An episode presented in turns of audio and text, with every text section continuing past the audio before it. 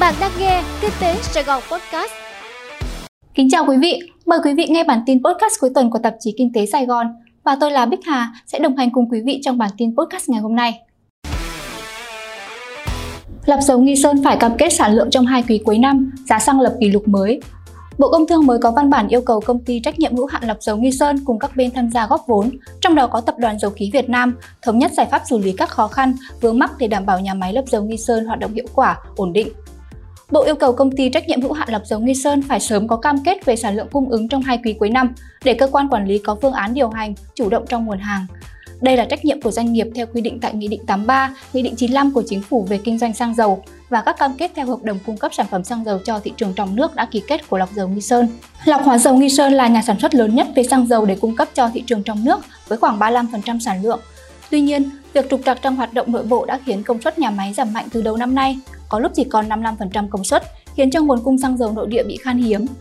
Trong diễn biến liên quan, chiều 1 tháng 6, Liên Bộ Tài chính Công Thương quyết định điều chỉnh giá bán lẻ xăng dầu theo chu kỳ. Theo đó, giá bán lẻ tối đa với xăng E5 RON 92 là 30.230 đồng một lít và xăng RON 95 là 31.570 đồng một lít. Như vậy, đây là đợt tăng thứ 5 liên tiếp và là đợt tăng thứ 11 của mặt hàng này chỉ trong nửa đầu năm 2022. Vốn ngoại vào bất động sản tăng gấp 3 lần trong 5 tháng đầu năm. Theo báo cáo của Bộ Kế hoạch và Đầu tư, trong 5 tháng đầu năm nay, các nhà đầu tư nước ngoài đã đầu tư vào 18 ngành trong tổng số 21 ngành kinh tế quốc dân. Trong đó, ngành công nghiệp chế biến, chế tạo dẫn đầu với tổng vốn đầu tư đạt trên 6,8 tỷ đô la Mỹ, chiếm 58,2% tổng vốn đầu tư đăng ký.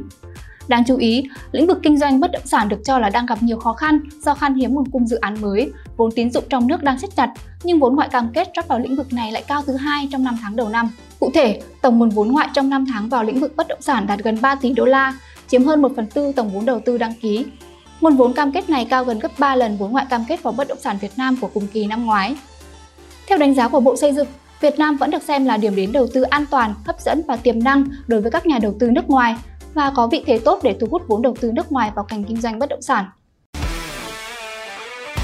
Ngân hàng Thương mại Nhà nước lo thiếu room tín dụng để hỗ trợ lãi suất.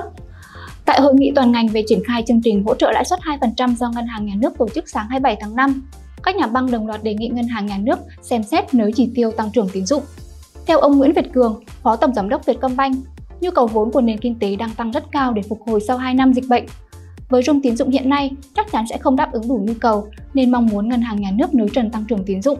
Các đại diện ngân hàng khác như BIDV, Vietinbank, MB cũng đưa ra đề nghị tương tự. Việc nới room tín dụng sẽ giúp các nhà băng có dư địa triển khai các chương trình ưu đãi lãi suất một cách hiệu quả, trong bối cảnh nhu cầu tín dụng của khách hàng cá nhân và doanh nghiệp là rất lớn khi nền kinh tế mở cửa trở lại. Về đề xuất này, Phó Thống đốc Đào Minh Tú cho biết Ngân hàng Nhà nước đã tính tới trường hợp nới room tăng trưởng tín dụng khi triển khai chương trình hỗ trợ lãi suất khi tín dụng trong 5 tháng đầu năm tăng mạnh.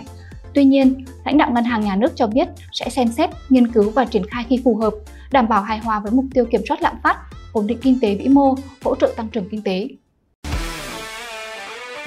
Thêm nhiều doanh nghiệp cá tra Việt Nam bị đình chỉ xuất khẩu vào Trung Quốc. Phó Tổng Giám đốc một doanh nghiệp xuất khẩu cá tra vào thị trường Trung Quốc hôm 27 tháng 5 cho biết, có thêm 9 doanh nghiệp cá tra của Việt Nam vừa bị Hải quan Trung Quốc tạm đình chỉ xuất khẩu sản phẩm. Nguồn tin của Kinh tế Sài Gòn Online cho biết, cứ mỗi container hàng bị phía Trung Quốc kiểm tra phát hiện nhiễm virus SARS-CoV-2 thì doanh nghiệp đó sẽ bị thị trường này tạm ngưng nhập khẩu một tuần. Hiện Hải quan Trung Quốc đang trong quá trình kiểm tra các doanh nghiệp xuất khẩu cá tra của Việt Nam sang thị trường này, trong đó tập trung vào khâu phòng ngừa COVID-19.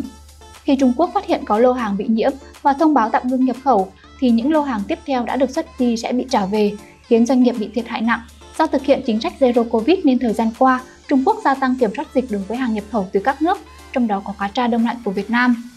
Hồi tuần trước, nhiều doanh nghiệp cá tra Việt Nam cũng bị thị trường Trung Quốc đình chỉ nhập khẩu bởi có lô hàng xuất khẩu vào quốc gia này bị phát hiện chứa virus SARS-CoV-2 trên bao bì sản phẩm. Hãng xe không kịp giao xe ngày cuối ưu đãi phí trước bạ.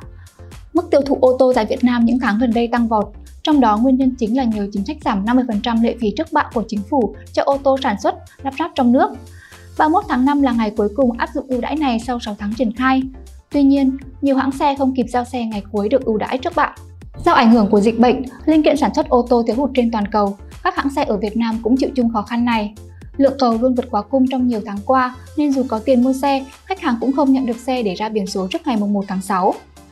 Hiện nay, hầu hết các hãng đều chưa thể đưa ra dự đoán khi nào nguồn cung linh kiện mới đủ trở lại. Nhiều khách hàng ký hợp đồng đã lâu mà vẫn chưa có xe để đi, đại lý cũng chẳng hạn ngày bàn giao. Anh Trần Minh, ngụ quận 11 cho biết hãng xe hứa giao xe cho anh từ cuối tháng 4, nhưng thông tin mới nhất anh nhận được là giữa tháng 6 mới có xe do bị thiếu linh kiện. Tuy nhiên, đại lý bán xe vẫn lấy thông tin xe để anh đi đăng ký trước nhằm hưởng ưu đãi phí trước bạ trước thời hạn 31 tháng 5. Một số đại lý của các hãng như Kia, Mazda, Toyota hiện đang dùng cách bàn giao trước giấy tờ cho khách đi nộp lệ phí trước bạ khi nào có xe giao sau. Tuy nhiên, hình thức này khiến khách hàng đối mặt với nhiều rủi ro như mất thời gian sửa chữa sai sót trên hóa đơn, bị phạt tiền từ 2 đến 3 triệu đồng nếu chậm trễ đăng ký ra biển số. Quý vị vừa nghe xong bản tin podcast cuối tuần của tạp chí Kinh tế Sài Gòn. Cảm ơn sự chú ý lắng nghe của tất cả quý vị. Xin chào và hẹn gặp lại quý vị trong bản tin podcast ngày mai.